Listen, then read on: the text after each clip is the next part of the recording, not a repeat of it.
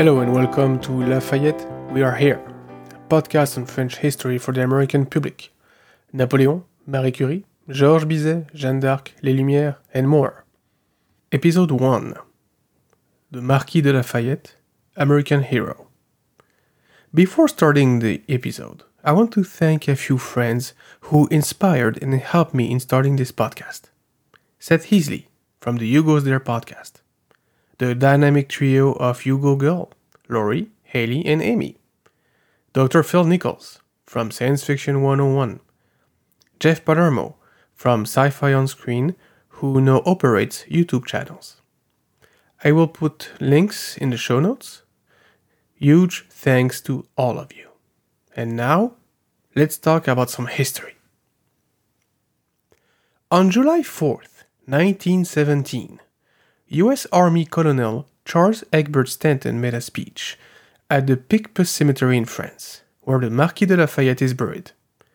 America had recently joined the Allied cause in World War I, alongside France and Great Britain. Colonel Stanton's speech, approved by General John J. Pershing, was concluded by this paragraph quote, America has joined forces with the Allied powers and what we have of blood and treasure are yours. Therefore, it is with loving pride that we drape the colors in tribute of respect to the citizen of your great republic. And here and now, in the shadow of the illustrious dead, we pledge our heart and our honor in carrying this war to a successful issue. Lafayette, we are here. He was honoring that man and stating that America was here to help her old friend, France. But who was Lafayette? Why is he the name on the podcast? What does Lafayette We Are Here means? What did America owe France that American officers felt compelled to make whole speeches about it? Why is Lafayette an honorary citizen of the United States, along with only seven other people? Even though his name is famous throughout America and France, I believe that the details of his life aren't that well known. To me, there are many Lafayette, even though he was always coherent. There is the American Revolutionary War Lafayette, the French Revolution Lafayette, the Napoleon era Lafayette, the Restoration Lafayette, and the July Monarchy Lafayette.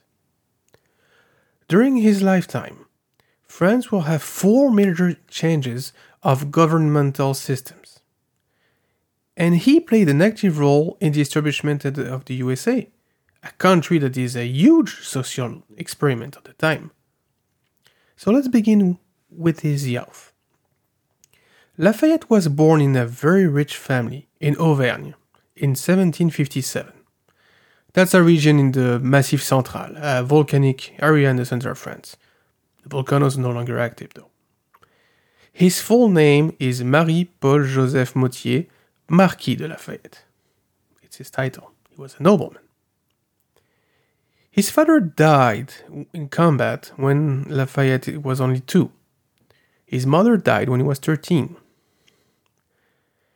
He married Marie de Noailles, whose family is very close to the French throne. They married very young, and even though it was an arranged marriage, they became very close and actually loved each other, from what we know. This marriage gave him access to court, but he was not interested in those games. And for a reference of what this looked like, watch the movie Ridicule from 1996 by French director Patrice Leconte. You will have an idea of what the French court was under Louis XVI rule. So instead, he joins the second company of Mousquetaires in 1771. He's raised as a soldier, an officer, and very early he shows sign of wanting for adventure, and is a very quick study. In 1775, he hears about the American insurgents, as described by some British officer. He decides to join their cause for two reasons.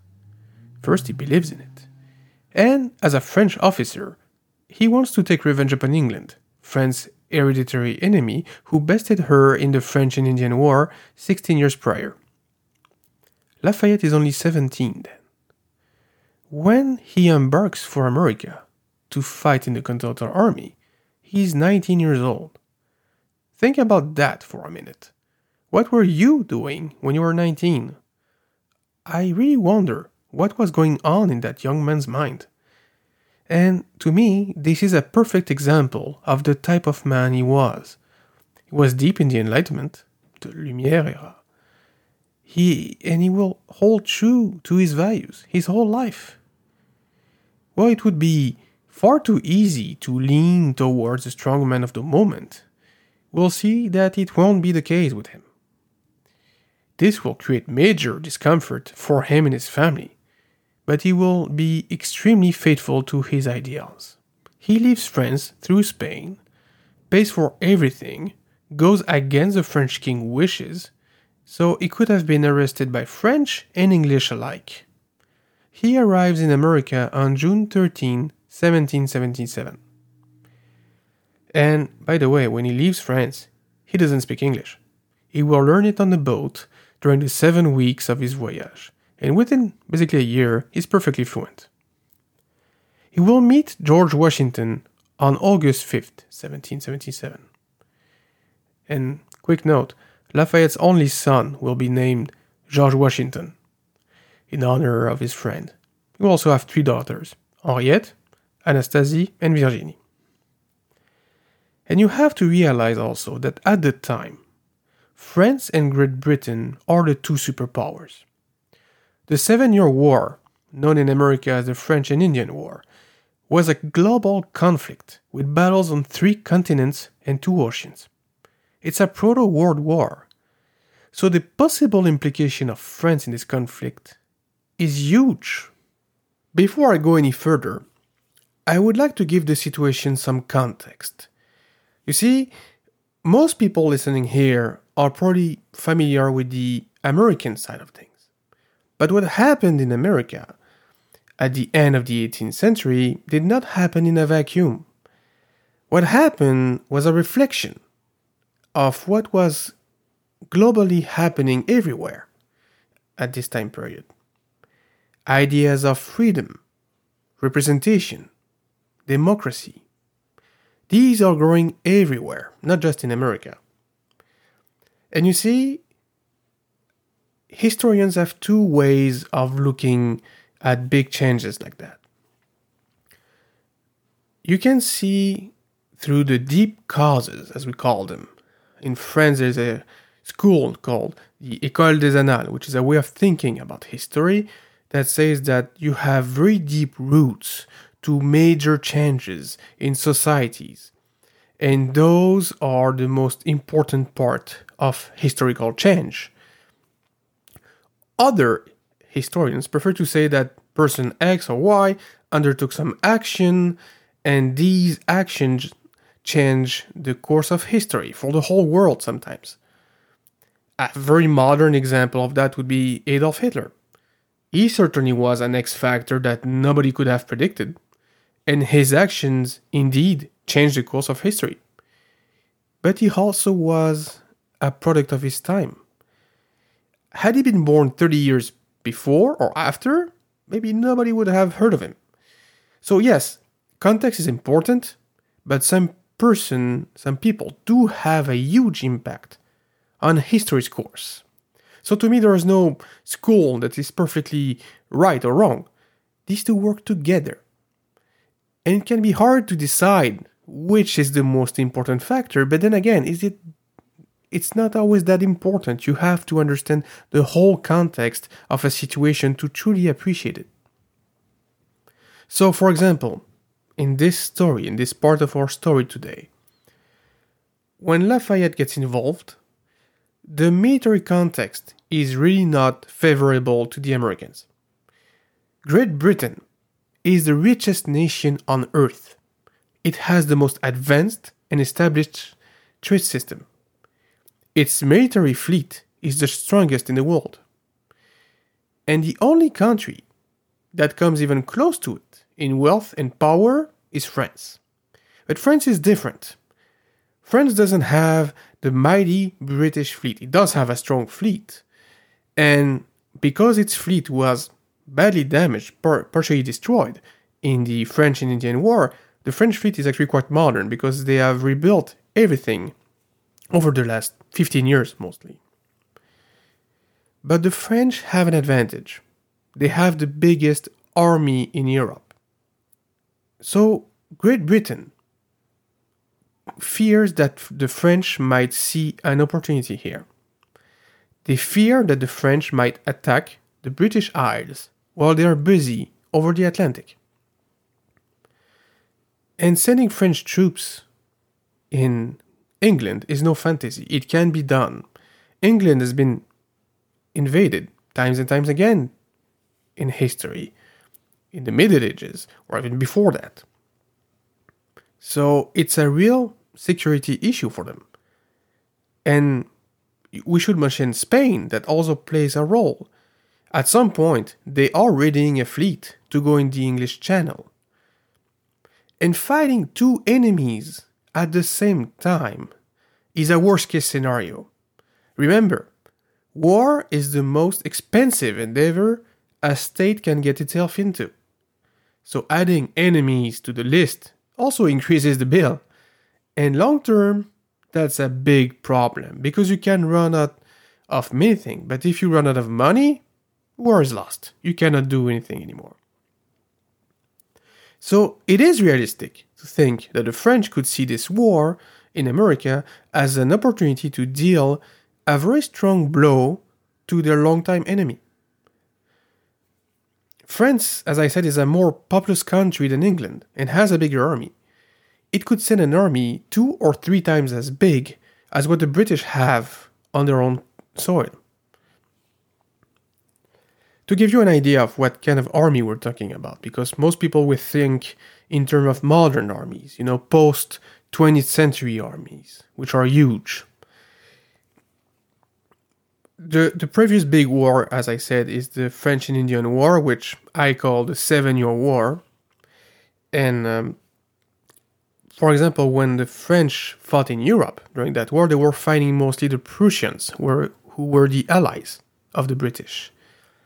And those combats happened in modern day Germany. And the French sent over there an army over a thousand, a hundred thousand men strong Sorry, a hundred thousand men strong army at the end of the 18th century is breathtaking. Imagine the logistics of that. It's all horse carriages, walking men. You have to do everything on dirt roads mostly. So you need the manpower, you need the logistics, you need the finances, and the British army never reaches such numbers until World War I. 18th, 19th century, they don't have 100,000 strong armies. That's just not what they do. They have the fleet.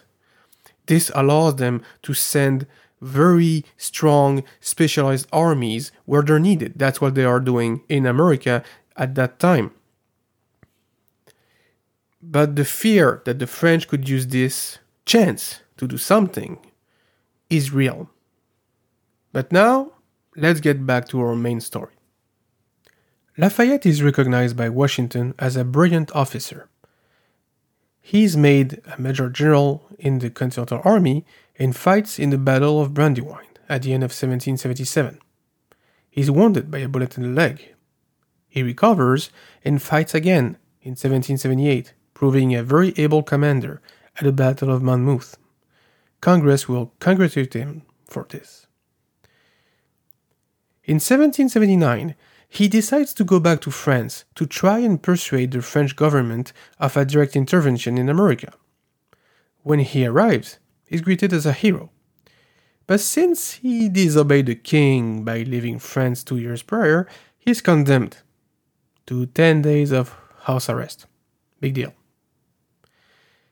Along with American diplomats, including Benjamin Franklin, he convinces France to commit to 6,000 troops, which is quite a lot, along with a fleet. This will prove capital to the American cause. He goes back to America with the French forces, and helps a battered Continental Army to fight back the British. This will culminate in the French fleet defeating the British fleet at the Battle of the Chesapeake, and ultimately at the defeat of Lord Cornwallis at Yorktown on October 19, 1781. A battle in which the French forces, and Lafayette in particular, having pursued Cornwallis in Virginia and then taking part in the assault, took a great role. America was free and sovereign, in part thanks to her friend Lafayette. After a few more voyages, he comes back to France for good in 1785. But the country is in turmoil. French absolute monarchy is being challenged. Remember, at the time, the French king is really absolute, ordained by God by French tradition. Assemblies are created to try and solve this situation. It's becoming impossible to manage. Lafayette takes part in a nobleman assembly in 1787, advancing ideas of freedom, equality. In 1789, the French king summons the États Généraux, or Estates General, an assembly of the clergy, the first state, nobility, the second state, and the commoners, the third state, to discuss those issues. This was a first in over 175 years in France. Lafayette is an elected representative, putting forward ideas for freedom and also against slavery. With a friend, Brissot, he creates the Société des Amis des Noirs, or Society of Black People's Friends, which at the time is quite breathtaking for a French nobleman. The États Généraux are an impasse, though. And finally, on July 14, 1789, the Parisian people stormed the Bastille prison. The French Revolution has begun. Lafayette, because of his prestige and military experience, is named commander of the French National Guard. His first act is to destroy the Bastille fortress, a symbol of monarchic oppression in France. He creates the tricolor cocarde for his troops, it will become the French national flag soon. But he loses political power over the next couple of years, being pushed aside by more extremist revolutionaries.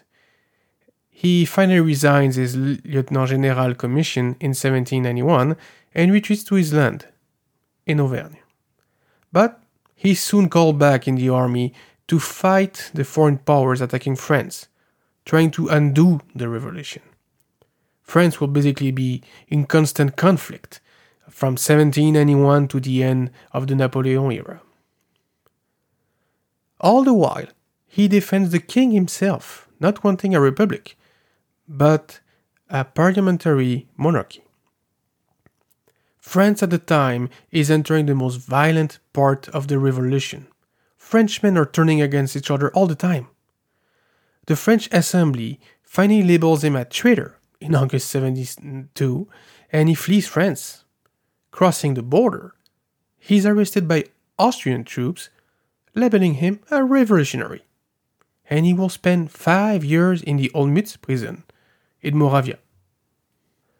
He is finally freed in 1797 and comes back to France. When Napoleon takes power by the 18 Brumaire coup in November 1799, he denounces it. He refuses to be the ambassador of, in the United States for this regime and again retires on his lands.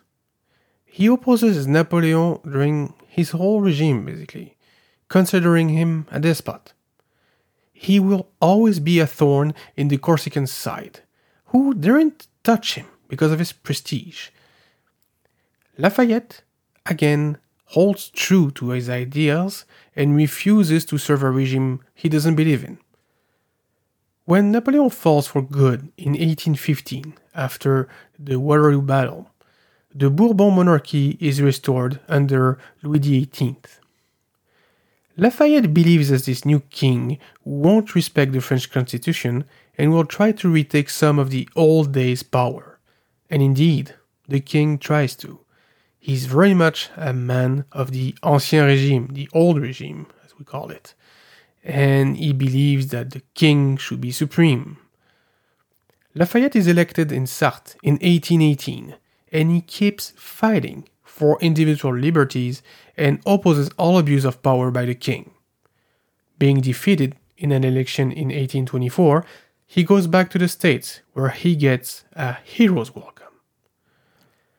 He then returns to France the following year and is being elected again in 1827. France has a new king, Charles X, and he moves backwards. He abolishes some civil liberties, the liberty of the press, and does other injustices. This and other factors in Europe causes the 1830 revolution. It's basically a continuation of the First French Revolution, but this will erupt in the whole of Europe. Charles X is overthrown after the Parisian people, once again, took arm against its oppressor. For more details about this, read Les Misérables by Victor Hugo. It's a very good appraisal of these events and a major literary accomplishment. The new French government is nicknamed the July Monarchy and is formed under Louis Philippe, the new king. Lafayette is elected in this government, and he keeps fighting the same fights. Even though Louis Philippe is more modern than his predecessors, Lafayette still sees some abuse of power and opposes them. He also supports other people fighting for their freedom in Europe, in Italy, in Spain, in Poland. He will keep doing that until his last breath. He finally dies of pneumonia in 1834.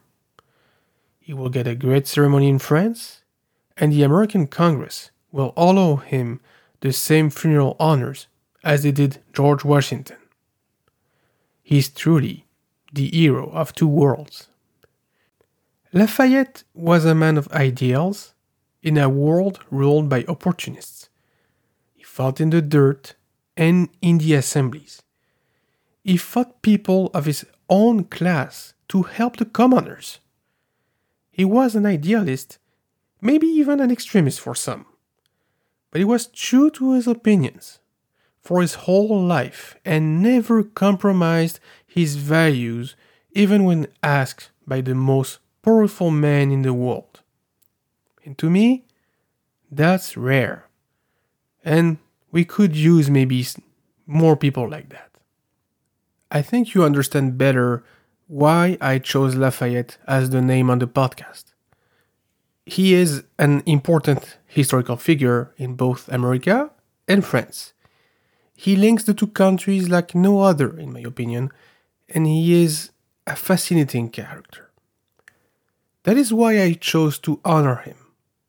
Just like American troops chose to honor him in 1917. So, there you have it. This is my take on Lafayette. Thank you for listening. Au revoir. You can find the Lafayette We Are Here podcast on Apple Podcast, Spotify, Stitcher, and other platforms, or on lafayettepodcast.com. If you wish to contact me, you can do so at emmanuel at lafayettepodcast.com or on Twitter at menu underscore photo. The music for this podcast was composed and performed by Michel Dubois.